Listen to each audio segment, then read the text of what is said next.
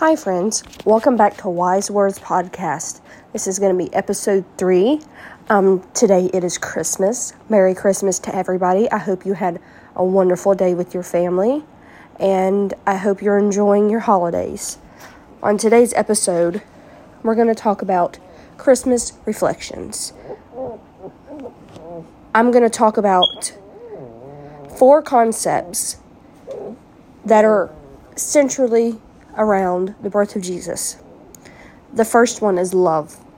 The birth of Jesus demonstrates God's immense love for humanity. As Christians, we believe that God sent his Son as a gift of love to reconcile humanity with him. The Christmas story highlights the selfless love displayed by Mary and Joseph, as well as the love shown by the shepherds and wise men who came to witness the birth of Jesus. And breaking that down, God loves us so much he sacrificed his only son for us. Number two, joy. The birth of Jesus brought great joy to the world. Angels proclaimed good news of great joy to the shepherds, and the birth of Jesus was seen as a fulfillment of God's promises. Christians celebrate the joyous occasion of Christ's birth during Christmas, recognizing it as a source of hope and happiness. 3. Hope. Jesus' birth represents hope for humanity. We should believe that through his life, teachings, death, and resurrection, that Jesus offers us hope for salvation and eternal life. The Christmas season reminds us of the hope that Jesus brings, both in life and the one to come. And lastly, peace. Jesus is often referred to as the Prince of Peace. His birth signifies the promise of peace between God and humanity. The angels declared, Glory to God in the highest heaven, and on earth peace to those on whom favor on whom his favor rests. This Christmas serves as a reminder of the peace that can be found through a relationship with Jesus. Now I'm going to focus on breaking down each of those in a way we can sh- show those four concepts to others. Firstly, love. We can demonstrate love by practicing kindness, forgiveness, and compassion towards others. This includes loving our neighbors as ourselves, serving those in need, and extending love to both friends and enemies. What can you do for others during this holiday season? 2. Joy. We can cultivate joy by focusing on gratitude and celebrating the blessings in our lives.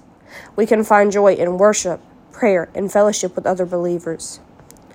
Share joy through acts of generosity and spread positivity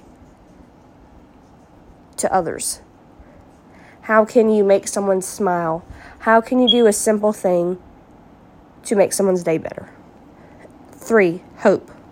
We can hold on to hope by placing our trust in God's promises and have faith in His plan for our lives especially in I want to say in 2023, we never know what's going to happen. You know, COVID happened in 2020 and it affected millions of lives. And people lost family members, they lost their jobs, they lost their life essentially. How can we show hope and bring hope to a world that is sometimes can be looked at as a dark place. How can we inspire people to keep going and to keep pressing forward? And lastly, peace. We can pursue peace by seeking reconciliation and relationships. We can promote unity and we can be peacemakers in our community. This could involve resolving conflict, practicing patience, and extending grace to others. We can also find peace through prayer, meditation, meditating on God's Word, and relying on His presence in our lives.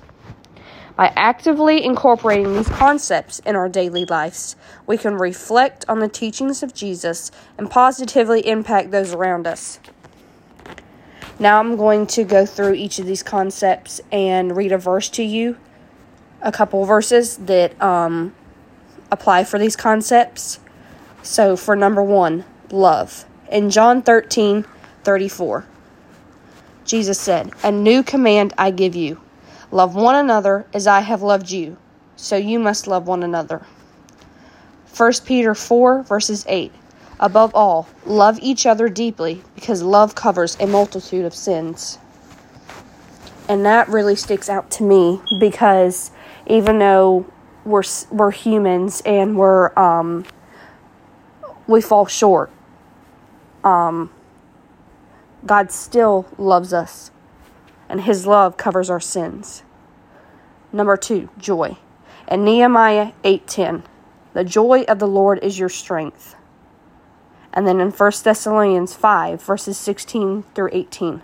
Rejoice always, pray continually, give thanks in all circumstances, for this is God's will for you in Christ Jesus. 3. Hope. Jeremiah 29:11 For I know the plans I have for you declares the Lord plans plans to prosper you and not to harm you plans to give you a hope and a future and I know there's probably a lot of people that have heard that verse, and a lot of people look at it and say, oh, well, that's just, you know, that's always said. Da-da-da-da. But break it down. God knew us before He put us in our mother's womb, He knit us together. He has an entire plan for our lives. He gives us all the tools we need in our life. To think that the creator of the universe has a plan for each of us individually. How powerful is that? Four, peace. In John 14 27, Peace I leave with you, may peace I give you. I do not give you as the world gives. Do not let your hearts be troubled, and do not be afraid. So, the peace you have in earthly things is nothing compared to the peace that God gives you when you're overcome by fear, by anxiety, by depression, whatever your circumstance may be, pray to God to give you peace. And when you feel that peace, it's it's a feeling like no other. It's going to wash over you and it's going to take your breath away. You're not going to have any worries. You're going to feel safe and content.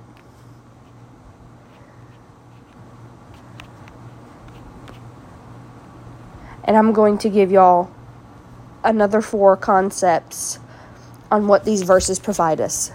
Assurance. The verses I listed above provide assurance of God's love, joy, hope, and peace. This reinforces that God is faithful and trustworthy. By meditating on these verses, we can find comfort and strengthen our faith in God's character and His promises. 2. Encouragement. These verses inspire us to persevere, trust in God's plan, and find hope in even difficult circumstances. 3. Guidance. These verses offer guidance on how to live in practical ways.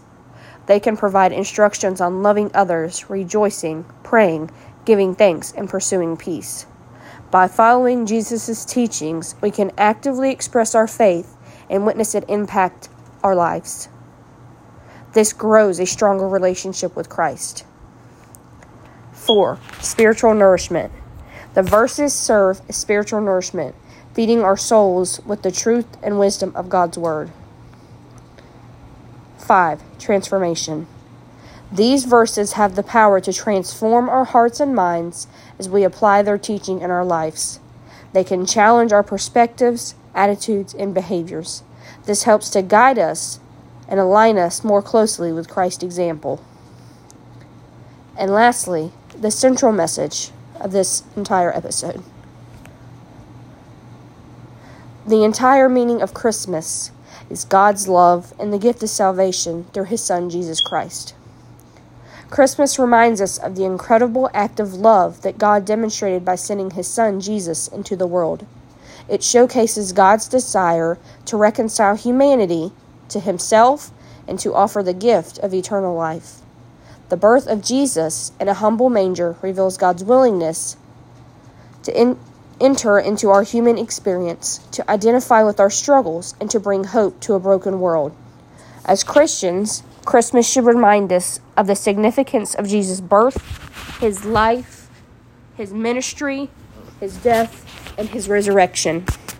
It calls us to reflect on the profound love that God has for us and the lengths He went to in order to offer us salvation and reconciliation with Him. This central message of love and salvation challenges us to respond with gratitude, humility, and a desire to share this incredible gift with others. It should encourage, encourage us to embody the love of Christ in our relationships, to extend grace and forgiveness, and to be agents of hope and peace in the world. And lastly, Christmas teaches us that God's love is trans is a transformative force that has the power to change lives and bring redemption. This season calls us to embrace His love, to walk in His footsteps, and to share the message of salvation with others so that they too may experience the life changing power of God's love. And that is my main message today. Um, as I look around at all the lights and the Christmas tree and the gifts, I'm thankful. So, as we go through this holiday, have a Merry Christmas, Happy Holidays to you and your family. And I'm going to leave you with one thought What can you do to reflect Christ? Bye, everybody. Bless you all.